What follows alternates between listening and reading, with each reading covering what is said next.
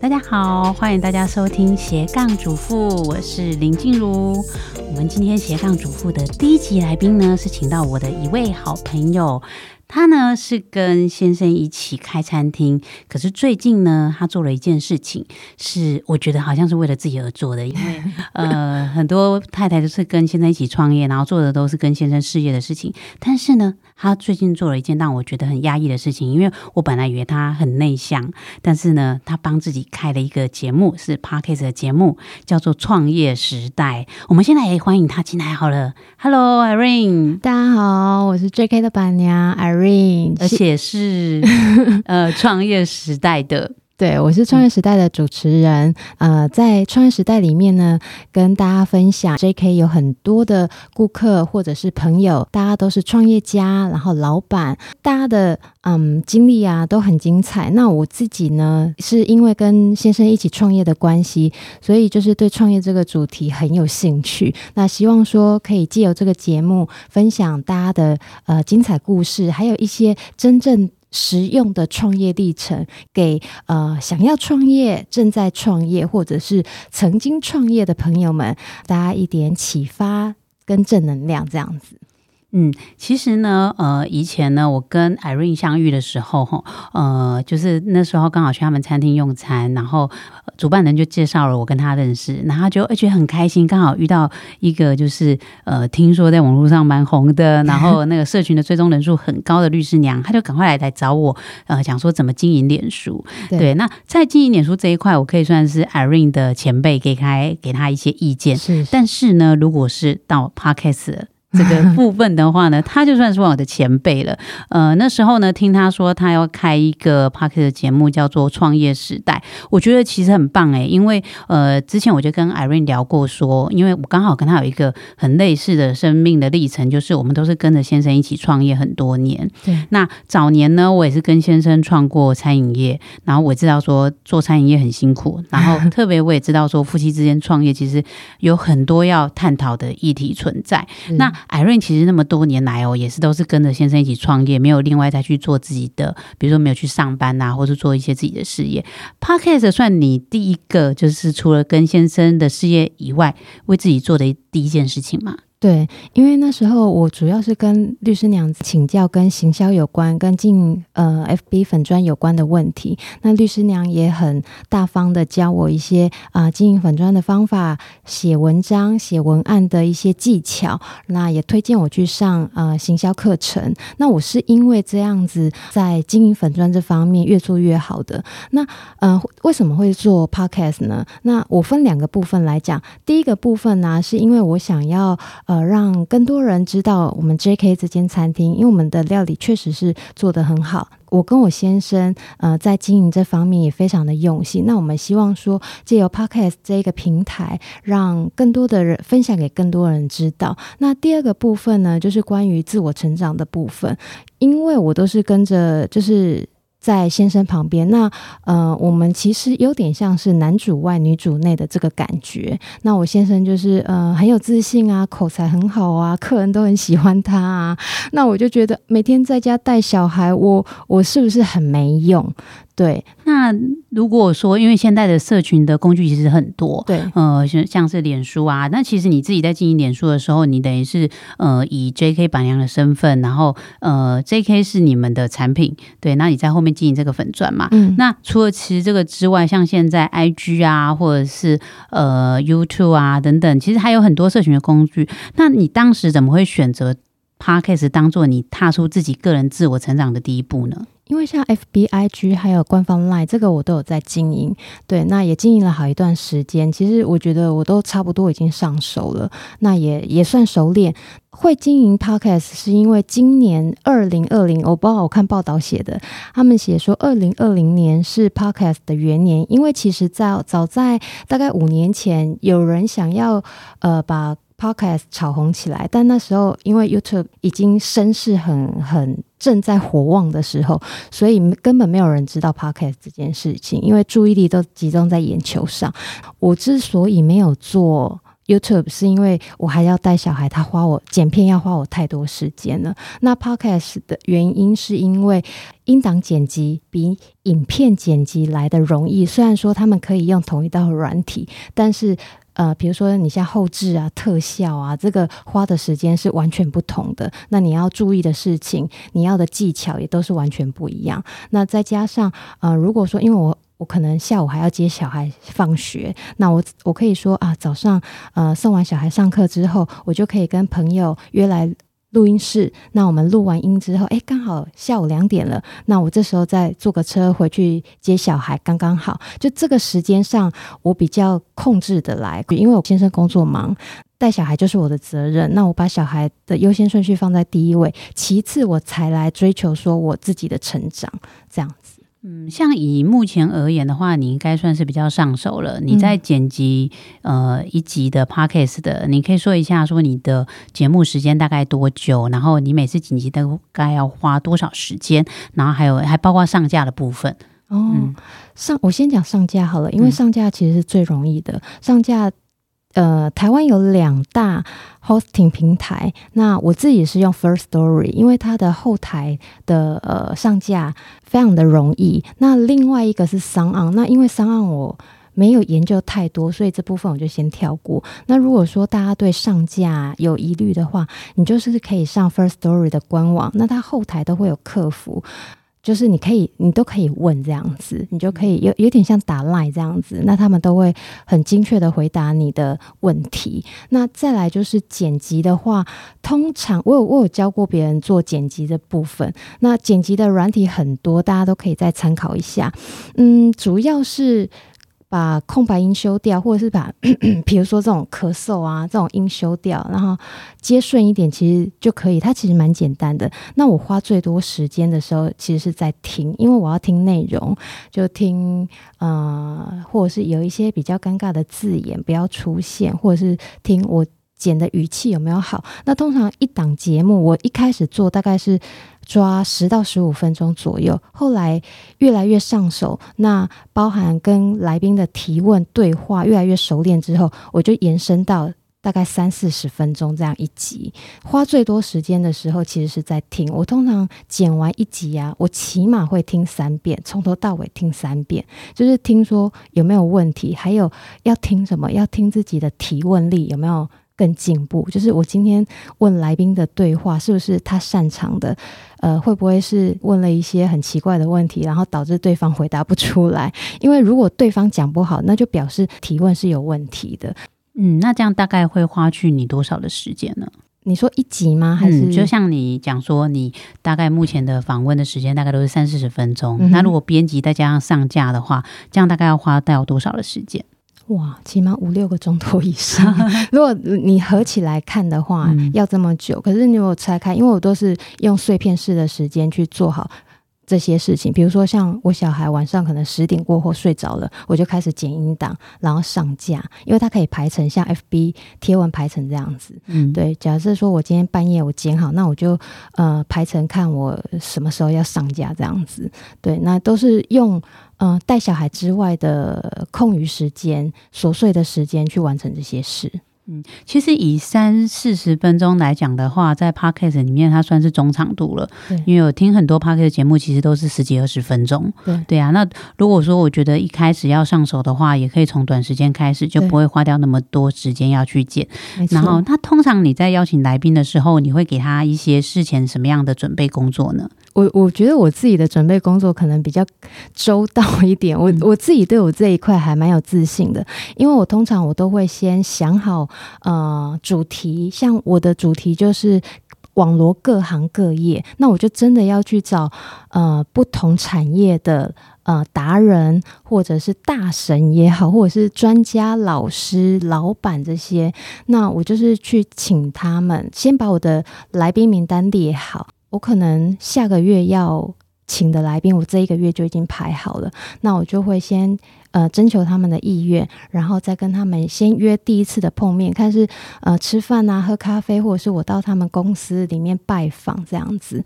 初步聊完，第一次聊完了之后，我再回家写访纲，根据我们的聊天内容，那第一次都是比较轻松的聊天，然后聊天内容写访纲，写完访纲之后传给对方核稿，对方觉得如果没问题 OK 的话，那我们就再排时间约录音，录音完之后回去再做一些剪辑的动作，然后再上架。嗯，到目前为止已经录了多少集了？三十五集。下礼拜就三十六集，哇，这样是多久的时间？从你开台到现在，从七今年的七月二十号。对，而且那时候我要做的话，我的目标就是很明确，因为，呃，可能不是很建议大家说啊，今天大家来聊来聊心情啊，来聊八卦啊，来聊一些时事，因为时事你可能聊不过刘宝杰。对，那我会做，主要是因为我身边真的很多人在创业，那大家都是呃。各个领域的精英，然后我觉得真的是卧虎藏龙的角色，这样子那很值得介绍给大家。所以我一开始目标我就很明确，主题就很明确。即便说我知道说这真的是很小众市场，但是小众市场没关系，总是会有人想要创业。到了某人生的某个阶段，或者是人生的某个转折点，哎，不然我来创业好了。或者是说我想创业，那我是不是就会去找说，呃，跟创业相关的文章也好，或者是 podcast 的一些节目也好，因为现在做创业的人也也蛮多的，但是呃，蛮大一部分都在讲创投跟区块链这个，那那个那个就不是我的强项。但是故事型分享还有真实人物代表分享这件事情是呃我有把握的，那我就是把这一块做好这样子。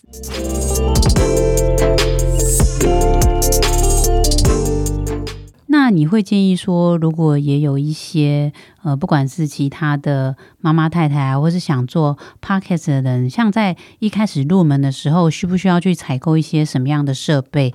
然后或者是呃，如果需要专业一点的话，要找一些专业的场地，要怎么找呢？我分两个部分来讲好了，因为第一个部分是我自己真的有买器材，我就是在淘宝上面买了两组不同的器材，那我都是用。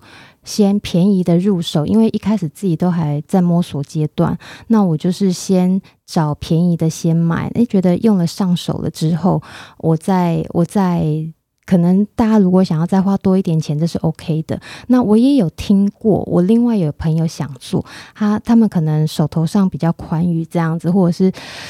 那叫什么？哦，预算比较多，那就跟我说，哎，他们去昨天去看一套，嗯，好像快十万。我说，嗯，那个是真正专业录音师在做的。那那时候我就有跟他建议，我就说，你 Google 打开，你就搜寻台北录音室。假设说你在台北，因为台北确实比较多，那你就搜寻录音室三个字，就会跑出来很多录音间让你去租赁。对，那可能一个小时两百五到四百之间不等，那看他们的设备、场地、交通这样子，那你就可以去试录看看。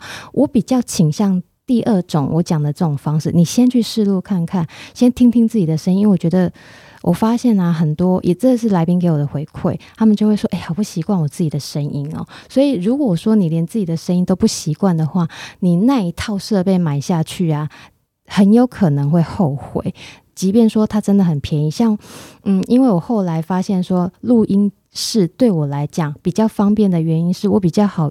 约朋友，或者是约我们的顾客在录音录音室录音。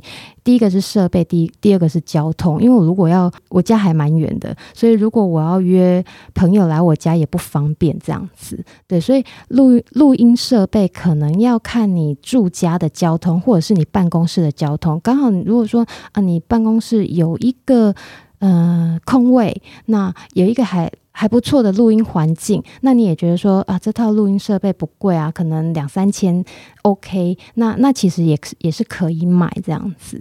对，我觉得这个建议蛮不错的。一般人就会想说，哎，录音师听起来好像很专业，想说我已经做到某一个程度的时候，我再去呃租录音室。但是其实 Irene 给大家一个建议说，你反而可以先试试看录音室，因为透过这个录音室的效果的话，就是可以先听听看，呃，自己适不适合用什么样的声线、什么样的表达方式。式。其实录音室花的钱，反正一开始是几百块，对对啊，反正比你去投资，但是你有时候投资设备现在用了，结果你没有一次到位，下次又要换设备，对，那反正前面是浪费钱。所以反正先从录音室开始是一个很好的尝试。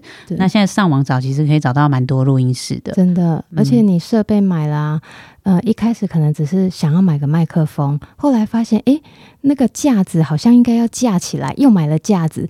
买完架子之后，发现，诶，那个耳罩是耳罩，我是不是应该来买一下，嗯监听一下？然后再来又是那个调音卡。就是等于又是另外一个推坑，就对对对对对，那那个买不完，而且它会有等级的问题。嗯，对，对啊，所以我觉得这个真的是一个蛮好的尝试。像我自己第一次录 podcast 的，就刚好借用跟 Irene 一起，我刚好上他的节目，然后上完他的节目之后，就换他上我的节目。对啊，那我其实也蛮喜欢那个 Irene 他设定的那个主题“创业时代”，因为其实你要回归去想哦，听 podcast 的人到底是哪样的人？就像看脸书的人跟看 IG 的人，他们的年龄层不一样，然后他们的呃，等于是阅读的方式也都不一样。嗯对，，那 podcast 的以基本上来讲的话，现在还是比较多，就是类似上班族啊、高科技啊，嗯然后像我们这样，比如说一般的家庭主妇，或是、呃比较。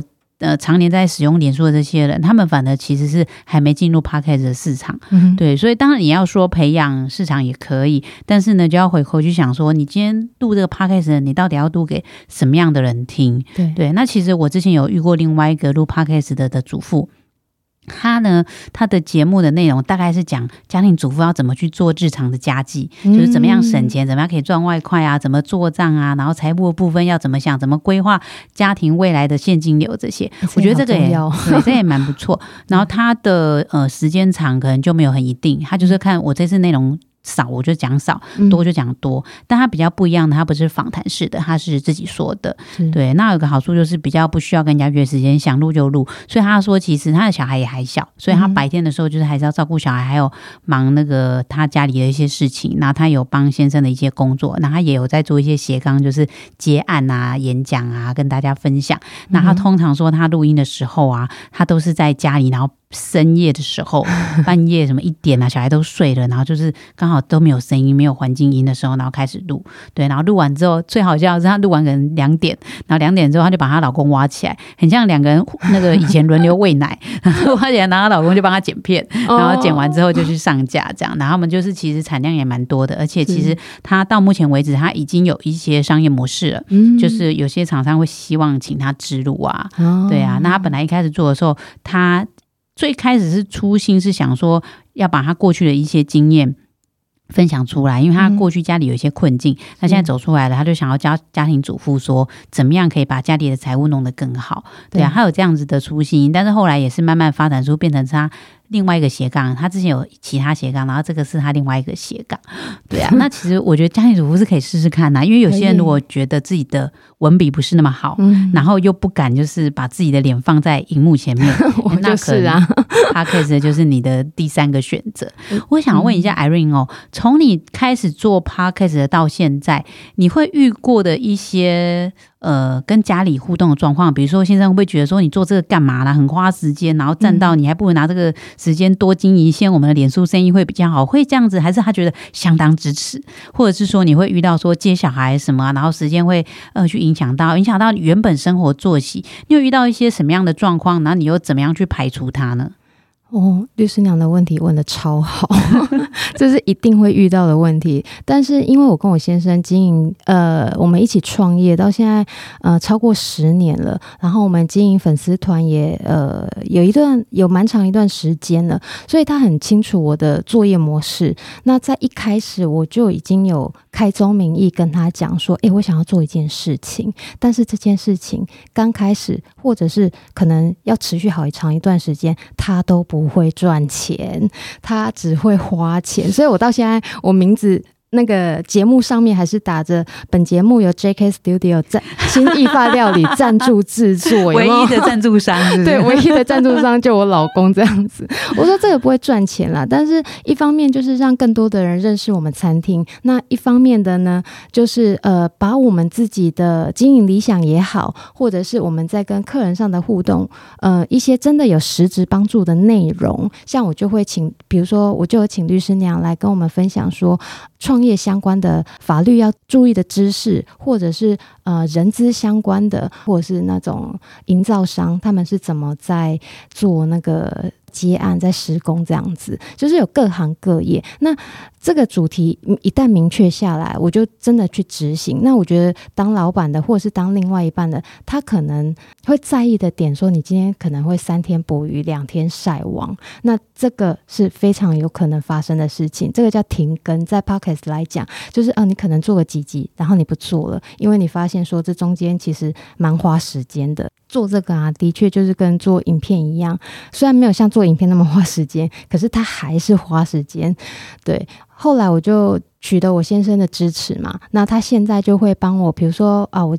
比如说今天是礼拜一，我跟律师娘来约录音，那我就会跟我先生讲说，哎，你今天帮我接送小孩下课这样子，那他就真的好长一段时间，他都每个礼拜一帮我接小孩下课，或者是说我跟他说，他他后到后来他有点习惯，他就问我说，那你今天要跟谁约录音？就是变成彼此一个默契。我当初也是希望说，我没有要跟先生竞争什么，因为有的人可能有的先生可能会觉得说，啊，你是不是要来跟我就是。是互别苗头这样子，我我就是有一些，如果有一些误会要这样产生的时候，我觉得夫妻之间要先沟通清楚。